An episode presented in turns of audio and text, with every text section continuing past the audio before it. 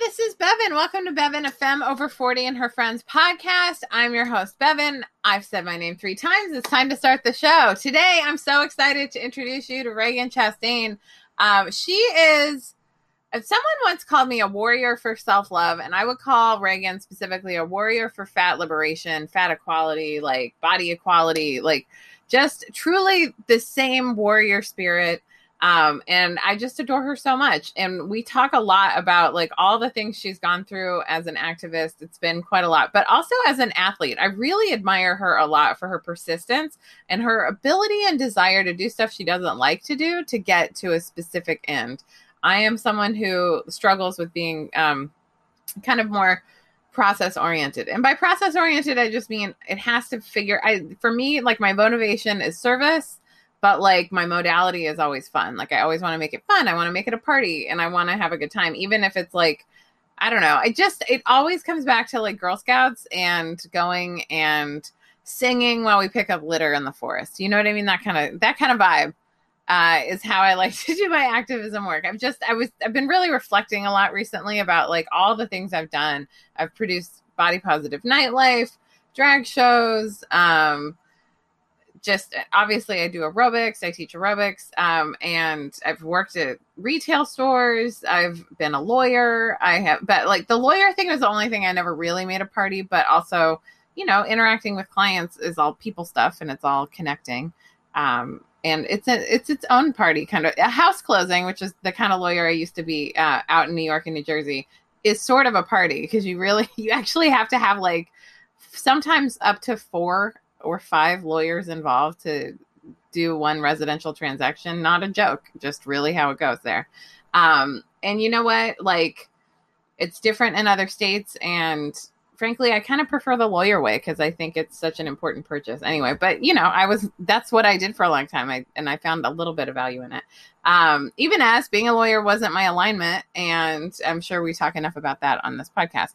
But today, we're going to get to know Ragen. I'm so excited. Um, and before we dive into that, I just want to tell you the best way to support this podcast, if you find any value from it at all, is through my Patreon page. Patreon, which is P A T R E O N dot com, is a membership support site that allows folks like you to support creators like me who make work that's valuable to you. Um, and really, in these days, I feel like the artists I support, it's like I'm rooting for them. I'm voting for them. Even if like I don't consume what they're putting out, I still like, you know, want to just vote for them to win in life or buy them a cup of coffee a month. I don't know, whatever. I so uh, anyway, Patreon. However, I want to say there's there's plenty of value in my Patreon. So for the, at the flagship tier is 25 bucks a month and that is my full fat dance party aerobics on demand membership so there's always six classes available a 10 minute 20 minute 255 minute classes a chair class and a 45 minute size aerobics class which is slower choreography and a little simpler for an optional cannabis experience in addition to that, at any level on the Patreon, you get all these benefits, uh, which is starting at the $2 level. Um, you get access to my Zoom aerobics classes, which are on Saturdays, 11 a.m. Pacific. Um, and lots of a back catalog of Bevin's Bites, which is a podcast of many episodes with self care tips, Reiki healings, meditations. Like it's kind of like a, a treasure trove of things that I want to give to provide value to y'all. Um, and this year, I'm doing a series of uh, 12 of my top spiritual practices that are kind of like grounding me in my self care. So if you're getting into spirituality or you practice spirituality um, and you want to ground yourself more into your self care practice, I am teaching on there and I'm excited to be doing it. I'm a little I'm a little out of my comfort zone because I haven't done anything quite like that before, but I figure my Patreon's a great place to do it. Um, in addition to all that, we have a little community Discord server, which, if you're not familiar with that, it's kind of like the olden days of the internet where there's like message boards and like chat features. Um, but there's a variety of little chats that we have going on. We have intro posts, selfies, where I highly encourage people to post pictures of their pets. Uh, we've already had a parrot. Uh, and we have a book club discussion page. Uh, and hopefully, we're going to do a movie night on there. So, Discord is where it's at. It's a fun, like, alternative to traditional social media, which I find very refreshing. Um, and it's a great way to meet folks outside of aerobics class. Like, it's fun for the Zoom, uh, a Kid Dance Party regulars to have a place to chat and like share photos and whatnot, right? Um, so that is all through patreon.com slash FKDP, which stands for Fat Kid Dance Party. And the link is in the show notes, um, as well as lots of links of how to connect with Ragen because you're totally going to want to. Like just for the memes alone, Ragen Chastain on Instagram. Um, and it's Dances with Fat uh, is her website. And I'll link to that and that'll link you to all the social media. But as you're listening to this, I want you to imagine you're on a porch with me and Ragen. You're pulling up your favorite childhood blanket around you. We're settling in. Enjoy the show. Thanks so much for tuning in. I hope you have a great day. Computer. Ragen, welcome to the podcast. Bevin, thanks for having me. I'm so excited. Yay. Thanks for matching my enthusiasm. I love it. Ragen, I always like to start business in the front. Will you tell us about who you are in the world and what you do? Sure. I'm an intersectional fat activist. I speak and write full time about uh, things like body image, health at every size, medical advocacy, and weight stigma, and uh, especially the healthcare field, eating disorders, and fitness, because those are my little area of personal expertise. Um, I've been blogging at Dances with Fat since 2009 and uh, writing and speaking all over the place. My goodness, you are a treasure. It's so funny because I don't even know when we've met in person, but I feel like I just like it's like you say 2009. I think maybe that's when you came into my consciousness, but I just remember knowing of you until I finally got the chance to actually know you. Same Z's, same Z's actually.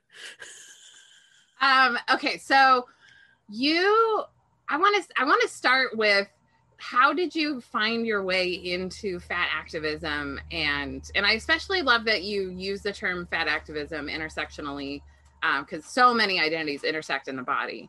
Um, but fat particularly is quite stigmatized. So tell me about how you came to be a fat activist Sure, it, uh, kind of a wobbly path. So I started actually um, looking for the very best diet. I was going to find the diet that worked the most and do that. And my background in college was research methods and statistical analysis. So I was like, oh, like, why don't I go through these studies and find the diet that works the most? And what I found was that there wasn't a single study where more than a tiny fraction of people were succeeding at long term weight loss. And the studies themselves were like embarrassingly poor. Like there would be a 70% dropout rate, and 5% of the people would have lost five pounds, or sorry, 30% of the people lost five pounds in two years. And they said, see, this diet is effective. And I kept being like, they would have thrown me out of school for doing research like this. How is this peer reviewed? And so I was at that point not in an activism place but just like okay like i'm a fan of math and logic so obviously dieting is not a good call. Uh, so what else is there? And that's kind of how i found my way into health at every size. And then i was ballroom dancing competitively and it had been kind of a whirlwind from like we're dancing like country western dancing in a gay bar for fun to like we've decided to become a competitive couple uh, with my friend andy. And so we had been learning all these dances and costuming and everything and i got to my first competition and legitimately thought that the judging would be about my dancing naively i don't know what i was thinking. And so i have a background in dance. I was a good dancer, and especially like in the newcomer category, a lot of people look like they might get sick while they dance because they're so nervous. They're brand new. I have been a cheerleader, a dancer. I was winking, smiling, arm stylings, and so um, the crowd was behind me. It was lovely. And then a bunch of judges came up and said things like, uh, "You're going to lose weight, right? Like, what a waste of talent at your size." And so, yeah, and so this became a thing. Another judge said he didn't feel that he could give me a higher score until I lost weight because I was just a poor example of a dancer. And so this kind of came to a head. I was at a competition and I was sick. And so I did my dances and I felt like crap and I didn't dance well. And I had all my stuff, all the gowns and makeup and shoes. And I'm trying to get back up to my hotel room. And this judge comes like charging at me at the elevator and basically like pins me up against the elevator. And she says, We have to talk about your waltz. And I was like, Yeah, it wasn't good. And she's like, No, it's that dress. And I was like, I had this new dress and I loved it so much. It, I still have it. It's a black velvet dress with red embroidery and spaghetti straps. It's gorgeous. And she said, I couldn't stand to look at you.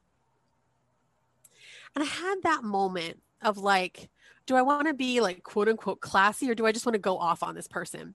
But I was sick and exhausted. So I just said, okay. And she said it again. I mean, I couldn't stand to look at you. And I said, okay.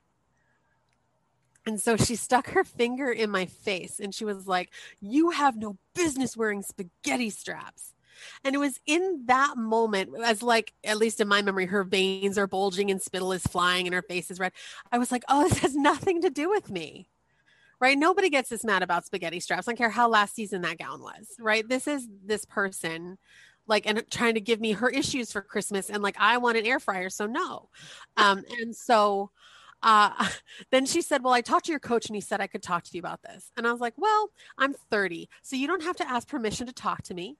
And I said, In truth, I probably won't choose to change the dress, but I do appreciate you taking the time to tell me it's such a problem for you. And her face got super red. And I thought for like a second that she was going to take a swing at me. Like I was trying to think, like, should I drop my stuff? And she just turned around and kind of stormed off. And I had done a lot of activism work. I through my first protest in kindergarten. In college, I had done a ton of queer and trans activism, anti racism work, but I had never thought of being fat as being part of an oppressed group. Right. I had realized like dieting isn't going to work and I'm probably always going to be fat. But what I wanted to do really was just be a fat dancer. But I realized I was going to have to be a fat activist to get that done. and so as a queer woman, I saw that sort of reflection of like, right people think that being queer is a choice and a bad choice and one i shouldn't make but i'm not going to try to be not queer to please those people so why have i spent so much time trying to be not fat to to please those oppressors. So that was kind of the moment i became a fat activist so i guess thanks to that judge i you know should probably email her or something. But yeah so that's the long story of how i got into this. I oh my god that's amazing. Um it's so funny because like at the age that you were at that time and like even in the time that that happened um i feel like i wouldn't have known how to react to that. But now i feel like i'm so rooted in like who i am and how i am in the world and where people's where people are coming from when they're saying and doing those things like that like it comes from this super deep trauma. Like nobody yells at you worse than they were yelled at um i think. And like it's it's so sad because I can just see like the stacks of dance teachers yelling at this woman and probably pointing their finger in her face and all of the fat phobia she was just under. And then there you were just waltzing and having a great time in that body that you had and like denying her the opportunity to to oppress you basically and just standing up for yourself. I love that. That's you know what's interesting is like you do really powerful activist work but i think that moment might have been like a, one of the more potent moments you've ever had just because in such an innocent way you were just protecting your energy from her vitriol and it like politicized you which i think is amazing.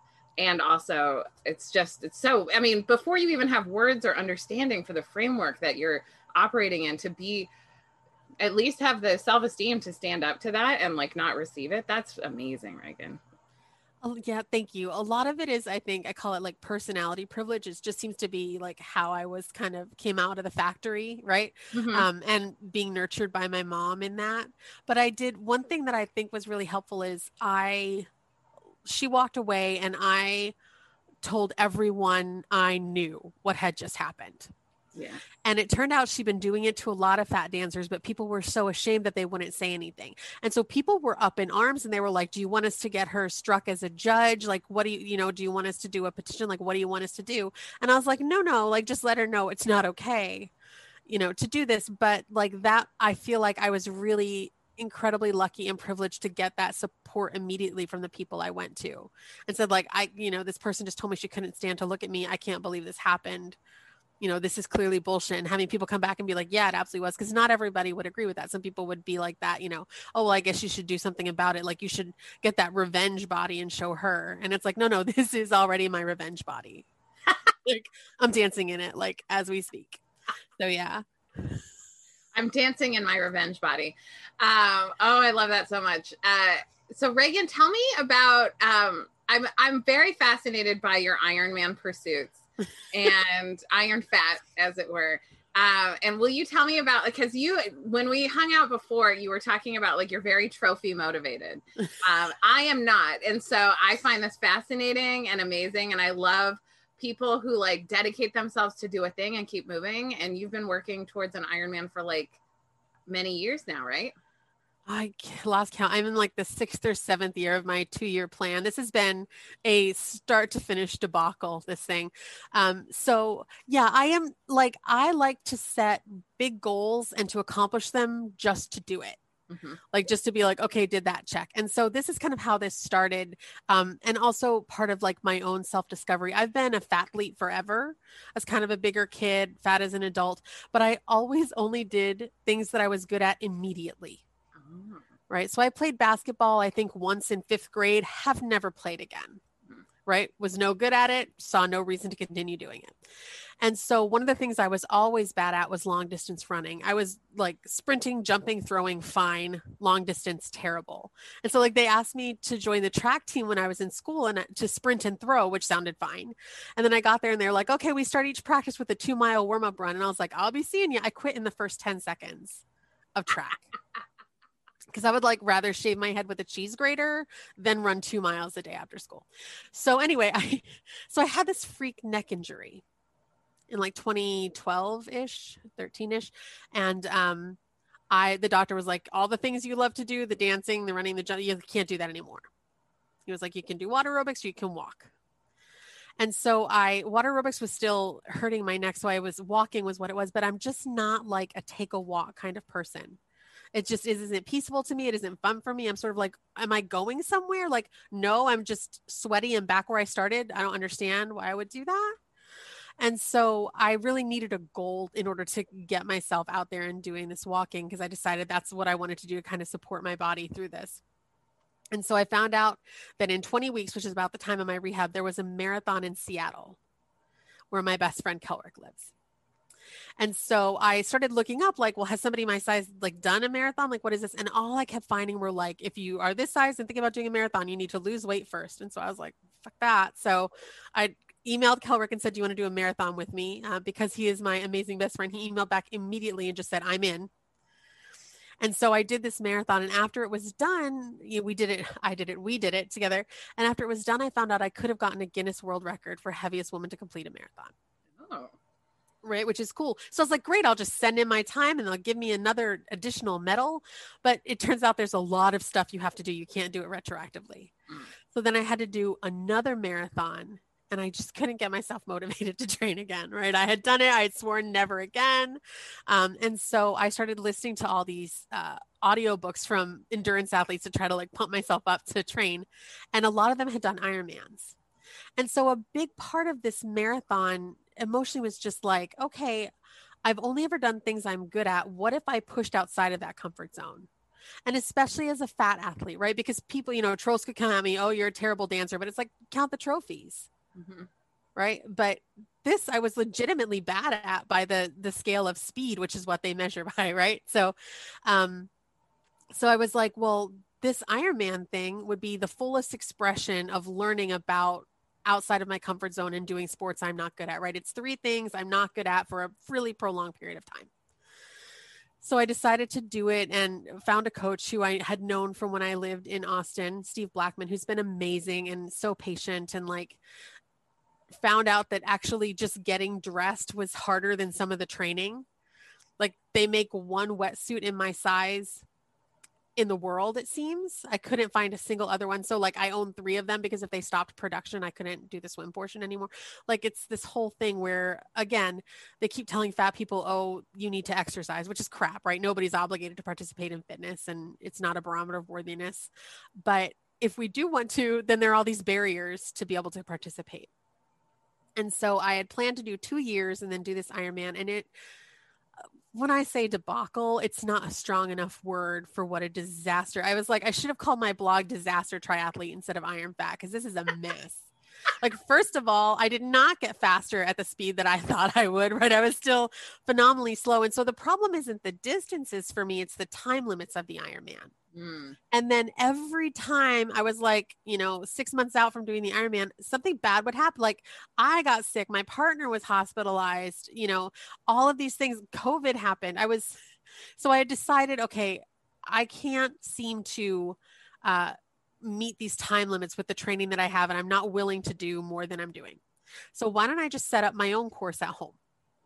Right? And I'll still do it. And well, I won't get like the official Ironman. I'll be an iron distance triathlete, and that's fine.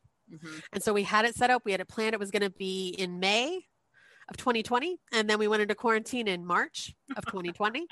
and now I am fully deconditioned and have to decide to start this thing all over again or not.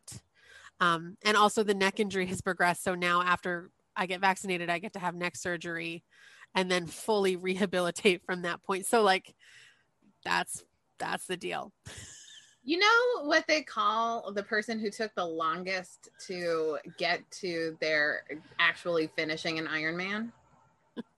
they still call them an Ironman. Like it does not matter how long it takes you to get there. And also you can give up too. Like it's so funny. Like we get to live these long lives and I feel like sometimes uh i mean the the worst thing is to never start right? But like also if it becomes the thing you don't want to pursue anymore you can also not pursue it. But i love that you want to call it disaster triathlete because like it kind of is. It's like it really is just like how how bad do you want it? The universe keeps saying. Um but i was thinking about too like when you were talking about um like your times and the distances how much i loved um, just for the last year when I lived in LA, there was a Fat Girls Hiking chapter there. And so I got to go hiking in that ethic with a group where we go as slow as the slowest person in the group. And it was a revelation to me. It was like everything I needed in Girl Scouts. It's everything I needed in outdoor education. It's just like literally like we're just going as slow as the slowest person and that and we'll get there. Right. Like and it's so I feel like that's the Iron Man man that we really need. It's just that we'll get there. Like yeah. How long does it take to do an Ironman? Like typically, like so the the people who win do it in like eight ish hours. The okay. maximum you can take is 17 hours. Okay. It, I knew it was like a full day, like a long day. Yeah. yeah. yeah. And so if you don't finish within 17 hours, they say, oh, you're an Iron Man in our hearts, but you're not technically an Ironman. Gotcha. Um, but yeah, it's so it's so interesting uh, because like I'm like this. I don't know why, but like this is how I am. But I also am constantly telling people like discover the joy of quitting, right? Like this is not you know junior high softball where like you join the team so you keep that can like walk into the class and walk out you know start the youtube video and never finish it like try stuff and quit and so i try to be clear like while i still want to pursue this goal right now like if i ever were to quit like there's no shame in that Nope. There's no shame in not finishing an Ironman. There's no shame in never trying to do an Ironman. People will say, like, do you think everyone should do this? I'm like, I think maybe nobody should do it. Like, I think maybe they should stop having them so that those of us who make these bad choices maybe can't as easily. but like, yeah, it's like this is a thing that I want to do and I set the goal. And, you know, uh, today in this moment, I still want to finish it but that might change and it's possible that after the next surgery i won't be able to pursue it and like that's that like it's i'm not going to ruin my body for a random goal that i want to accomplish as much as i love medals and i do right? Mm. But yeah i think it's really important that we're clear like and there's so there's this whole community in racing called the back of the pack right? And they're the people who are at the end and they're like Martinus Evans, 300 pounds in running, uh, yeah. uh, Mirna Valerio, um, Latoya Shauntay Snell. They do incredible advocacy around back of the back running. Um, and, but it's like, it's a different life for us. Like when Kelrick and I did our marathon, they closed down all the water stations and all the, and they took away the porta potties.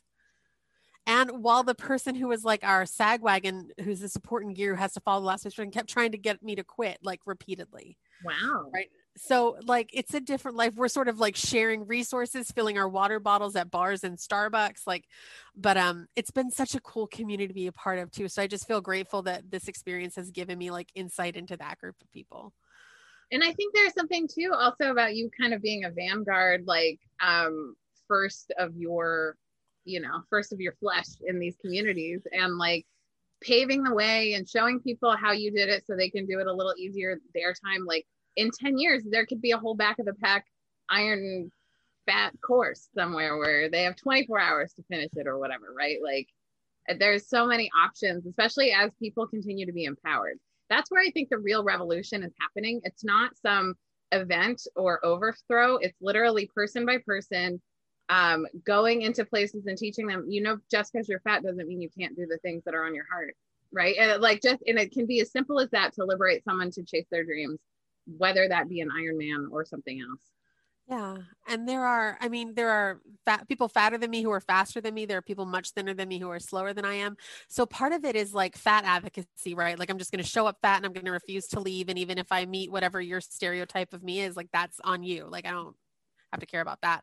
But also just in general, I think too many people use athletics as a way to like get their self-esteem by being better than somebody else. Right. So you'll hear people say, well, if you can't run a marathon in five hours, you shouldn't bother. And I'm like, what are you about a five hour marathoner? Yeah. Okay. That's what I expected. Right. Because other people say, oh, if you can't do it in six hours, if you can't do it in four. And so it's this thing of like, I'm going to be okay with myself because I'm better than other people at this thing.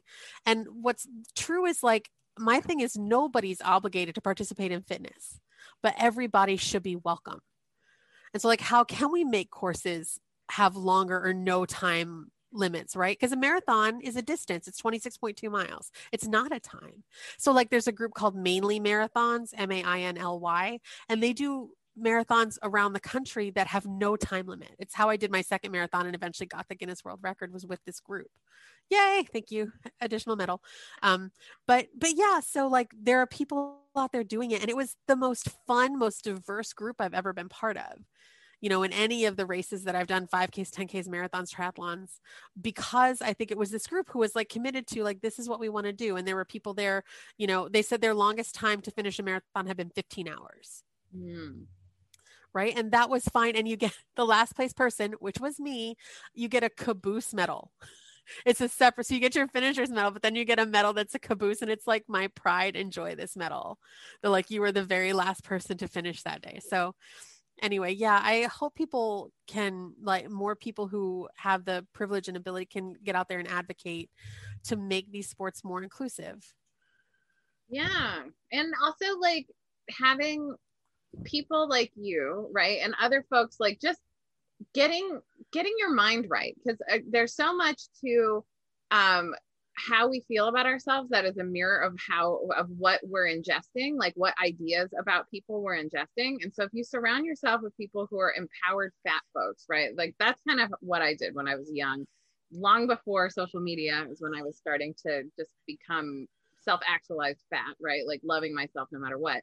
And um the more people i surround myself who are fat people who are capable who are showing what's possible that helps me realize oh okay i can go do this thing and be the first to do this thing and like and hopefully i won't be the last it's kind of the point i want my life to make it easier for other people to live their lives so i love that caboose medal that's so good um, and I also my favorite marathon joke. I think I've probably already told this to you, but uh, my favorite marathon joke is people run a 5K for their health. They run a marathon because their mom didn't love them enough.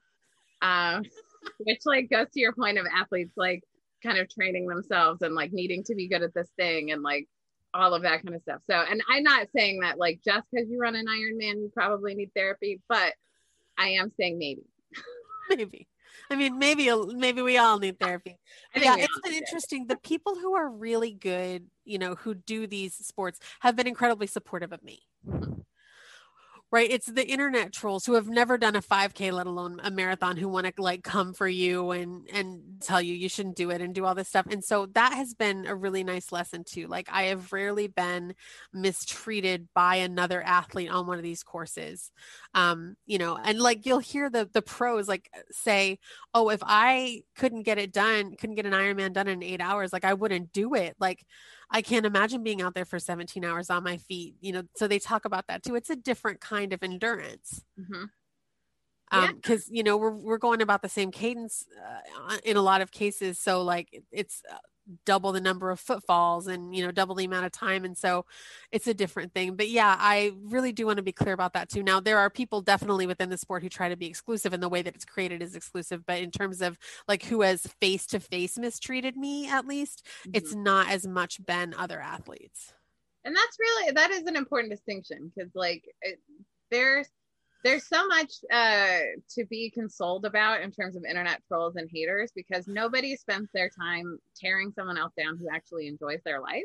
Right. Um, you're always you are, and, and I will say this to everyone listening to this: you are always doing better than the person, like emotionally and spiritually, than the person who is taking time out of their lives to come for you, to critique you, to yell at you, and um, to somehow try to tear you down. Because those people like it, when you are truly living out your destiny you're too busy to care that much about what other people are doing oh ragen you're on mute Sorry about that. That I was just saying that's beautifully said. That like I I try to think about sometimes, you know, when I see these people who have like made a part-time job out of trolling me, like what would have to happen in my life that that is what I would spend this amount of time doing. And like I can't imagine how bad my life would have to be before like that's what I was doing. So I try to have at least some pity for that, although their behavior is completely unacceptable and there's no amount of like compassion I would have that would make it okay for what they're doing. But it's just an interesting thing to ponder, I think. Yeah, and like why spend the time being obsessed with someone you don't like and you could be watching Dolly Parton movies. You know what I mean? For real. There are people whose blogs I love that I don't always have time to read. I'm certainly not going to spend time like hate reading someone I think lies all the time and doesn't know anything. Like why would I do that? Yeah, exactly. It, it makes me um it's just it makes me really sad actually for them. Um and what's funny is like I'm very love and light uh, and positivity, but I have a little Instagram stories highlight that's for haters and haters only. Um, and it's just to confront, it's like my own evil eye, and it's just to confront them with their own shame. it's like, you know, you got to own your shadow self. And I will fully just show the mirror to the people who are coming by to be a hater. Because the only people who click on a link that says haters are either people who are dealing with haters who need that that buoy, which is really who I'm here for, and then the people who are haters who just want to be hateful and are like, oh, what does Bevin want to say to the haters? This is what Bevin says, what Tupac says, which is anybody who's hating has been an enemy since day one. yeah, I just, I will tell you a funny story that happened today, actually. So, once upon a time, I did this 5K for fun with some friends.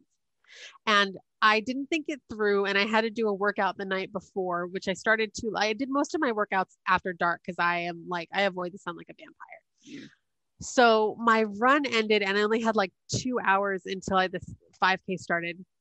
And for some reason, this run, I don't know if the socks or whatever gave me blisters. Mm.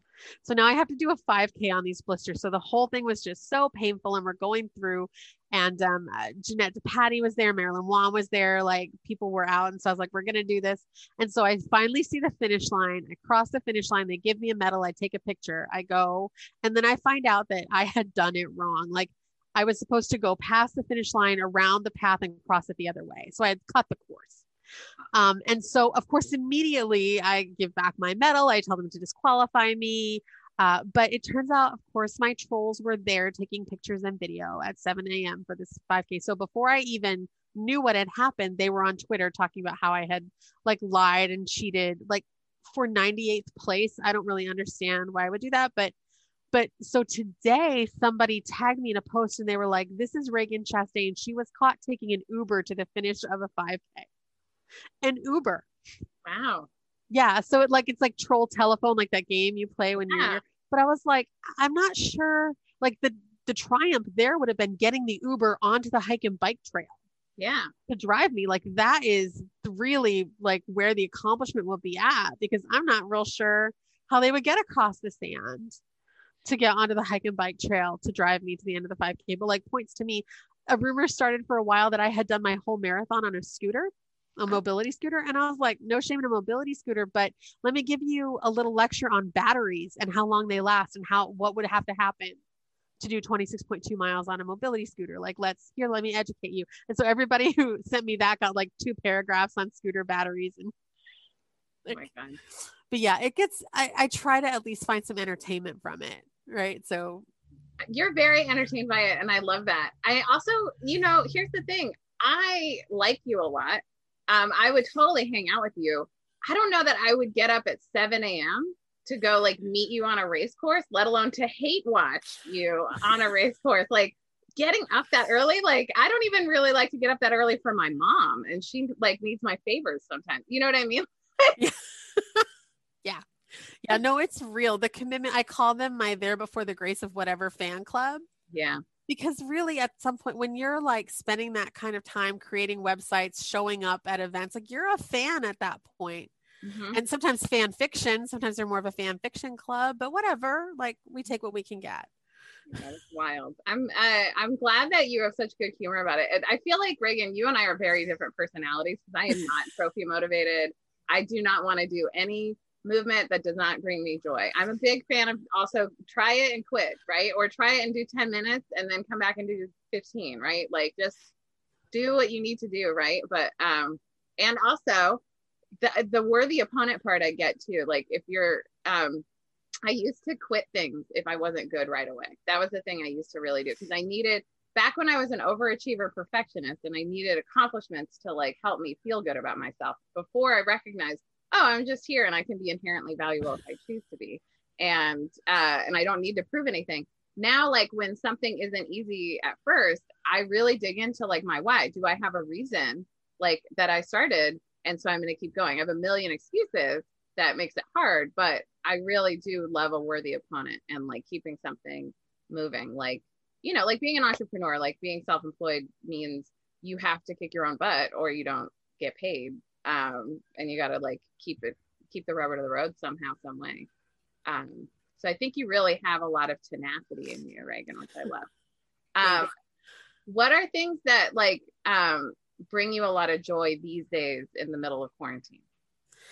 Oh, let's see. In quarantine, I am really overjoyed that so Julianne, my fiance, and I are quarantining together in a very small house, um, and we have been fully committed. So no one in, and not going out except for necessary medical and bed appointments. So we have been like in this small house together, and it has gone really well. So i feel like really good about our relationship because i feel like like some people were not so lucky. So i feel really happy about that. Um, our little dogs always bring me joy. They're ridiculous um, but also fabulous. They have their own instagram that has like seven followers but it brings me joy to post pictures of them online um, and i've i started doing because i right before i went into quarantine i was doing more stand up uh, hmm. I do. I've been doing speaking full time for uh, going on nine years now. And after every talk, somebody's like, "Oh, have you thought about doing stand up comedy?" Uh, and I use a lot of humor because I talk about really heavy things, and like you just can't lecture people for an hour about like horrible things. I I find at least I can't successfully. Um, and so I was like, yeah, I think I maybe will try because uh, I love stand up, love it. And so I was doing like some open mics, and then um, obviously we went into quarantine so i started doing this little quarantine comedy videos from my house and that's been really fun and uh, got asked to join fatch the fat sketch comedy group Ooh. I know, so amazing. I can't even believe it. Uh, so I'm getting to like start working with them and work on sketches. I submitted my first sketch and like we're doing some stuff online. So that's been really fun. Oh, yay. I love that. I'd love to hear uh, about the comedy. I'm excited for I like people who have good politics, who do who, good politics or politics that vibe with me, I should say, and no rape jokes, which I'm assuming you're probably not doing that. Not um, so much. You're smart, and this is the thing. I just think that's lazy comedy, right? Like yeah. th- things where you're using punching down and oppression humor is lazy. Uh, it takes a lot of work to actually come up with things that are funny about stuff that isn't just like easy, right? So I love that. Oh, and I love that you're working with fat. What a great group of fat, magical people. Um, They're super fabulous. Oh, yay. Uh, will you tell me more of something that you're very smart about? I wanted to make sure to get on the podcast because I think it's going to add a ton of value to people. Is what you suggest doing when you're fat at the doctor? Because I think medical fat phobia is something many of us deal with and like kind of surrender to in many ways because I don't think everyone understands how self possessed they can be when it comes to that, the medical industrial complex. So I'm curious what your top tools are for medical stuff. Awesome. Let's go. Okay. So, uh, first of all, realize that, like all fat phobia, medical fat phobia is not your fault, though it becomes our problem. Mm-hmm. Right. It's not our fault. There's nothing wrong with our bodies. There's nothing wrong with fat people existing. There's things deeply wrong in the healthcare system at every level, right? At medical school, at the peer reviewed journals that publish these embarrassing weight loss studies, in research and development, in training, in application, in the chairs that they're ordering, in the beds that they make, in the surgical tools they create. There's fat phobia at every level of medical care. Um, and often we're left to overcome it um, or suffer ourselves. And so part of what I try to ask people is understanding this shouldn't be happening. You shouldn't have to do it. The question that I ask myself is how much am I willing to let this harm me? Mm. And how much can I pull to fight against it? Not just me, but like advocates and friends and whoever I can pull into my team. Mm-hmm. So to me, that's a big question to ask. How much am I, you know, willing in as much as I'm capable to allow this to harm me? In terms of one-on-one with doctors so there's you can search for uh, fat friendly weight inclusive doctors and there are a lot of them um, everything endocrine online fat doctor uk louise metz uh, these are all HAES based doctors uh, jennifer uh, gaudani there are a lot of them uh, around but perhaps not where you are so you can try to find uh, a HAES based doctor. You can also um, talk to your doctor about research and evidence if that's something that you're interested in. I certainly do that. Uh, it's a way that I can use my privilege at the doctor's office. Um, you can also, to me, sort of the magic question to bypass fat phobia without having to have a big discussion is well, what do you give thin people who have this issue?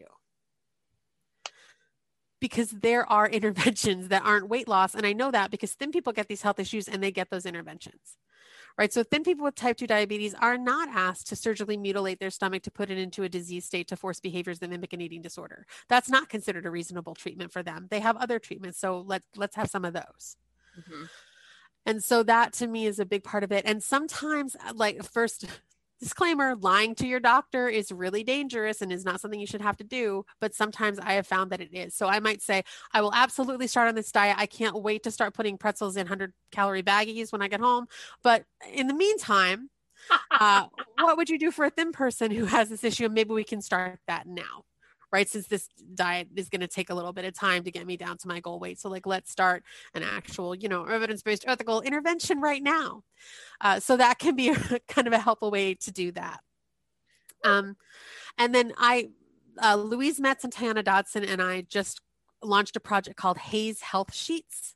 So it's H-A-E-S healthsheets.com. And they're diagnosis specific sheets that literally talk about all the weight neutral interventions for specific health conditions and why weight loss would not be an appropriate um, recommendation as well as like a resource bank of evidence and links in case that's helpful. So we're hoping that they can be used by patients and advocates and practitioners to advocate for specific conditions because I hear just from a lot of people who they were really strong on their like fat positive health at every size journey and then they get a medical diagnosis and it kind of all falls apart, right? Because it's like maybe it's true, maybe everything I heard is true, maybe it is my fat body and that's just never the case. So those I guess are my top tips those are hot tips. I'm like, we got to write these down. This is good.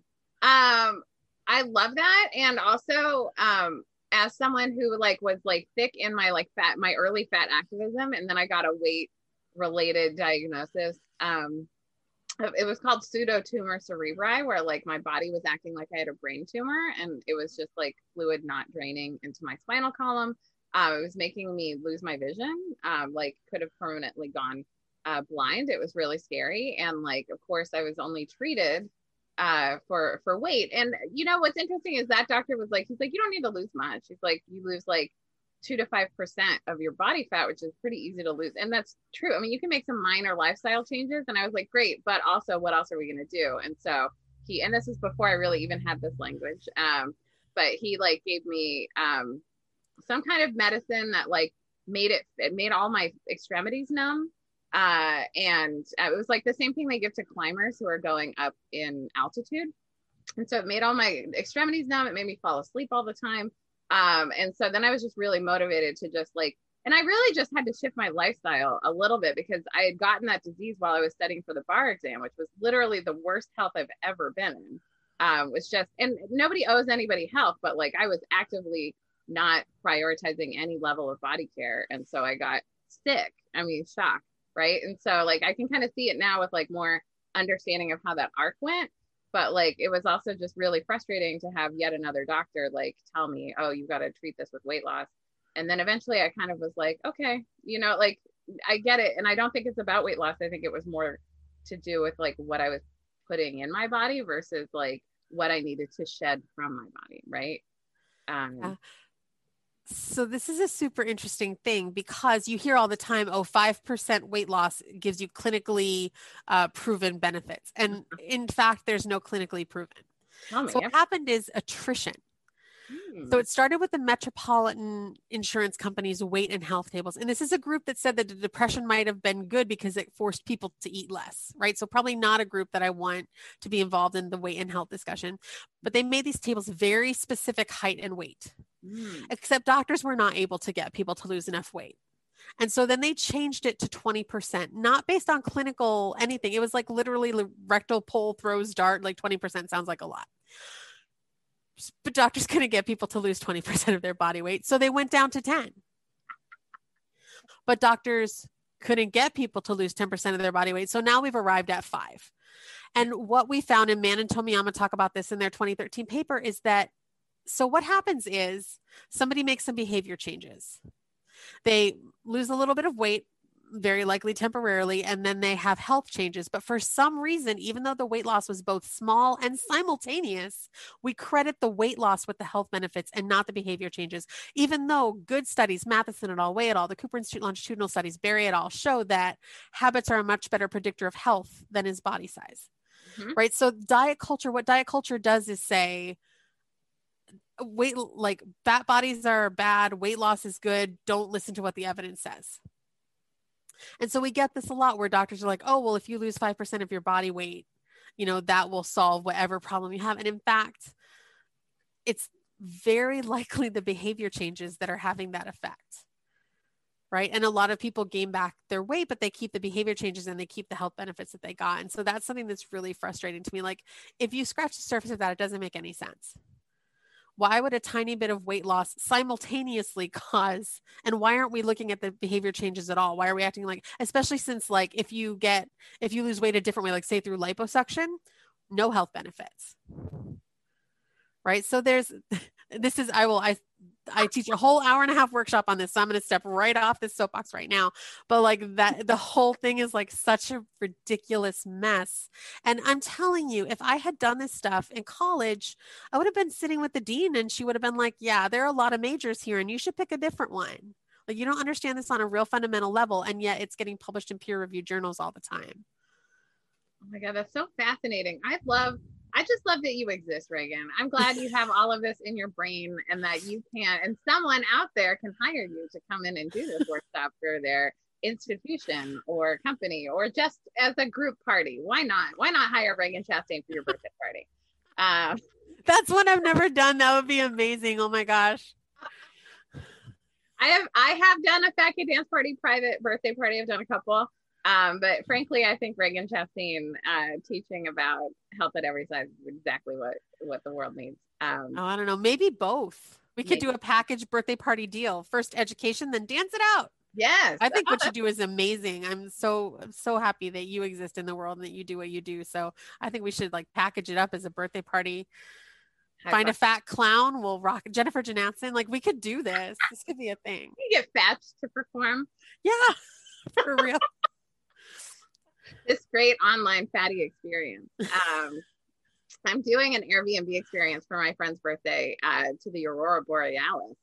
Uh, so it says that, so I don't even have to be cold and I get to go to the Aurora Borealis. I'm excited. that is amazing. Um, okay, so you uh, talk a lot about health at every size. Give me your quick definition of health at every size. To me, so I'm not sure that there's a really quick definition. When people ask me to define health, the point is that there's no definition. Mm. It's different for different people. People have different baselines for health. And anytime we try to define it, it becomes really elusive or we have to exclude a bunch of people. Mm. Um, and so to me, health at every size is about saying, like, we should each get so, first of all, health, not an obligation, not a barometer of worthiness, not entirely within our control.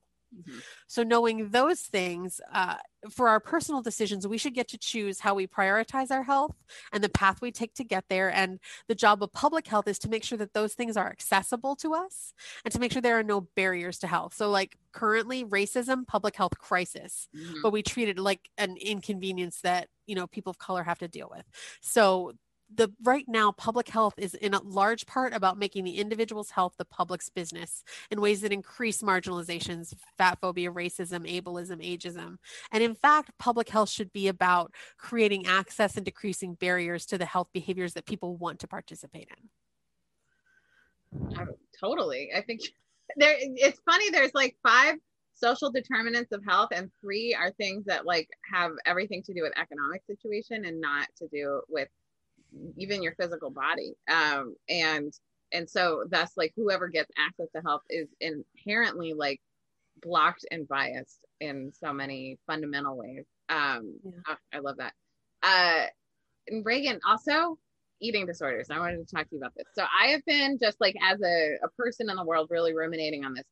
I think that eating disorders are frequently only diagnosed. I mean, I, I think the numbers are there that they're frequently only diagnosed in like thin, uh, privileged, like economically privileged white women, um, primarily, right? When you think about eating disorders. But I actually think that the way diet culture raises us is if you're raised in any way with diet culture, you are very unlikely to leave it without some level of disordered eating. Would you agree? What are your thoughts on that? Yeah. So diets in and of themselves are a form of disordered eating. And within eating disorders community, it has been a huge issue that like thin, cis, rich, white, younger women are the ones getting treatment and attention. And it, it continues to be a problem. Um, I resigned from, I was an ambassador for the National Eating Disorders Association, NEDA, because they were giving face time to a commitment of expanding this, but not actually expanding it. Mm. Because the money is coming from, in large part, rich people whose uh, thin, cis, ha- white daughters had eating disorders. So, like, there's a huge layer there that kind of has to be peeled back. And while I have tremendous sympathy and compassion for those people, that doesn't mean that they should get to gatekeep eating disorders world for just those people who are, remind them of their kids. Uh, beyond that, um, what we're seeing more in eating disorders is uh, they're opening up it'll be an eating disorders clinic that opens up a weight management clinic. It's like literally we're prescribing to people in this building the exact behaviors we're telling this group of people are dangerous and that they need to stop. Which is a problem for everybody, right? Because it tells so folks who have eating disorders see like, oh no, if you're fat, these behaviors are completely reasonable and I have a fear of becoming fat, so like let's just do what they're telling us to do, right? So this is a huge issue that we aren't talking about and then in general eating disorders have often been defined by size. So like to get when I got my eating disorder diagnosis, I was EDNOS, which is the old term it was called. Uh, it was um, eating disorders not otherwise specified. Oh. And the reason was that I wasn't quote unquote underweight enough to get another diagnosis. And so now they're calling it, if you're fat and you um, have all of the symptoms of anorexia, they call it atypical anorexia. And by atypical, they mean, oh, fat phobia told us that this didn't exist right? It's like calling it the obesity paradox. It's only a paradox if you refuse to admit you were wrong in the first place. It's only atypical if you refuse to admit that you were ignoring these folks in the first place. Right? Because fat people with eating disorders are often encouraged. I was, I've never been more encouraged than when I was at the sickest mm-hmm. in terms of the way that I was dealing with food and movement. And so this is like fat phobia perpetuates eating disorders and fat phobia within eating disorders uh, treatment can impair recovery and it can make or impair treatment rather and make full recovery almost impossible for folks. Do you think it's possible for people to pursue recovery from eating from disordered eating whether or not they like if they never get a diagnosis? Like um i just think about like how i mean i never really had access just financially even to the treatment that i would need to deal with my eating disorder or my disordered eating behaviors but they have I've worked with them mostly because I did so much work on my body image and like and my own personal definitions of what does health mean for me. What kind of life do I enjoy and how does how does food enjoyment play within this? Yeah. Yeah I do. There are a lot of sort of different levels within disordered eating and eating disorders. It's definitely a scale. It's not a like a binary. And so for some folks like inpatient treatment is the best thing. For some folks, they can work one on one with a therapist or counselor, uh, HAES based nutritionist, and really find their way out of that. Um, so it really depends. And like you said, cost is such a huge issue. Eating disorder treatment centers, and this is like a personal pet peeve, tend to be built on some of the most expensive real estate in the country. Right. And then they're built to look like these amazing spas and they're incredibly expensive just to maintain. And this is for some people who have one of the deadliest uh, mental illnesses that exist. right? We make cost a barrier so that we can have beautiful treatment centers in ex- beautiful, expensive locations. That makes no sense to me. Mm-hmm. There's a better way to do that. Right. And so a lot of the cost I think is completely unnecessary and is based on this thing that, like, this is an industry, basically, quote unquote, that is made to serve wealthy white people. Mm-hmm. And exclude everyone else. So I think we need more and more people doing this work outside of that um, but yeah, I do think people can find their way out of disordered eating and eating disorders in different ways if they're if they don't have access to treatment. I just think everyone should have access to the treatment that they want. Oh, 100%. I think everyone yeah. should have access to the treatment, but I think the treatment needs to. I, I love the work of Project Heal. Um, I taught at their, they did a camp called Camp Heal for people who are in actively in their eating disorder recovery. And I taught my aerobics class there in a self love workshop, and it was so good and Project Heal has, um, you know, grassroots uh, groups of in different locations, and the whole point was to kind of make it more equitable uh, for eating disorder treatment. Um, and I'm excited to see like what continues to flourish from that. But I just kind of felt like there's I just don't see how people's eating isn't profoundly affected by diet culture and like the and food restriction. I mean, I was on Weight Watchers at eight years old, which every time I tell that story, I love my mother. I think she's amazing. She worked so hard. She did the best she could with me, but I believe it is child abuse to put your kid on a diet at that young age. And yeah. it just, it screwed with me forever. You know what I mean? And so many people I know who have eating disorders, literally their root is Weight Watchers. It's not, it's not dieting, it's Weight Watchers, specifically that brand, which is why whenever I talk about like, I, I only want Kid Dance Party to be a billion dollar business simply because I want to take that entire billion dollars away from Weight Watchers just is a personal vendetta. yes, yes, that would be great. Thank you. Do that. I am here for it. Yeah, it's the way that we deal with food is like such a mess. Like, and and it does like I agree with you. Like, uh, even though parents have the best of intentions, it's absolutely child abuse to do that to your kid. Mm-hmm. Physically, to give your kid less food than they need to survive in the hopes that their body eats itself and becomes smaller, not ethical or evidence based and then socially putting your kid in a place where they have to interact with food differently than all the kids around them is so not okay like the whole thing is a mess and i i just hate that parents are given such terrible information about it you know you see pediatricians you know weighing babies and telling them oh your baby's too big try thinning their formula with water like what are you doing no yeah. Like there's a diversity of body sizes, just like there's a diversity of height and nose sizes and hand sizes and eye width, and like let it go. Yeah. Stop trying to control it from the time that they're a fetus and like let people just live. Yeah. And like also with metabolism too, like I think there's like the earlier you restrict food, the more likely you are to have a slow metabolism. Yeah. I, th- I mean, you probably know the research way better than me, I feel like. Yeah. So weight cycling is like, so weight cycling is yo yo dieting, right? And it's the res- most common result of more than one a diet attempt, right? Most people lose weight, then they gain it back.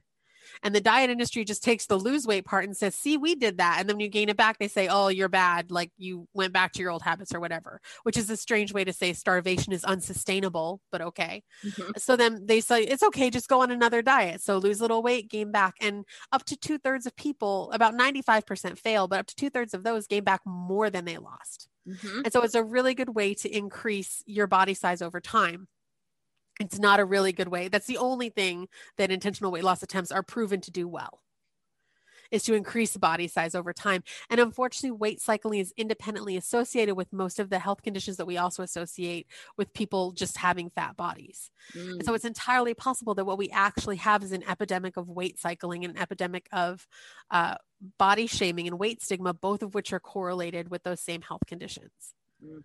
So we don't know how to make fat people thin. We do know how to stop telling them to go on diets and we do know how to stop stigmatizing them. So I'm like, maybe we give that the old college try. Like, see how it works. We have no idea what fat people's health outcomes would look like if we had equal access to ethical evidence based healthcare. Yes. Right. Instead of you going with a severed limb and they prescribe you a diet drug. What are you doing? right. If we actually got the same kind of care that, you know, and the same goes for other people in marginalized bodies, right? Racism is incredibly impactful on healthcare. Mm-hmm. But what we hear is, oh, Black people are at greater risk as if their Blackness is the issue.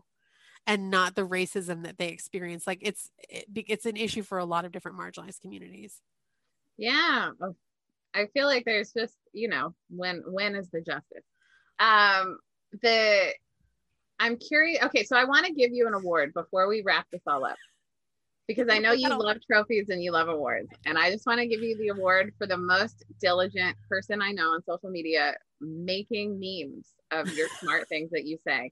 Every time, like it's the specifically it's the Fat Kid Dance Party account loves your algorithm. And so like I'll log into it and poof, there's another excellent meme by Ragen. I share them all the time because they're so good. And I like to remind my people um, how worthy their bodies are and how bullshit the medical industrial complex is.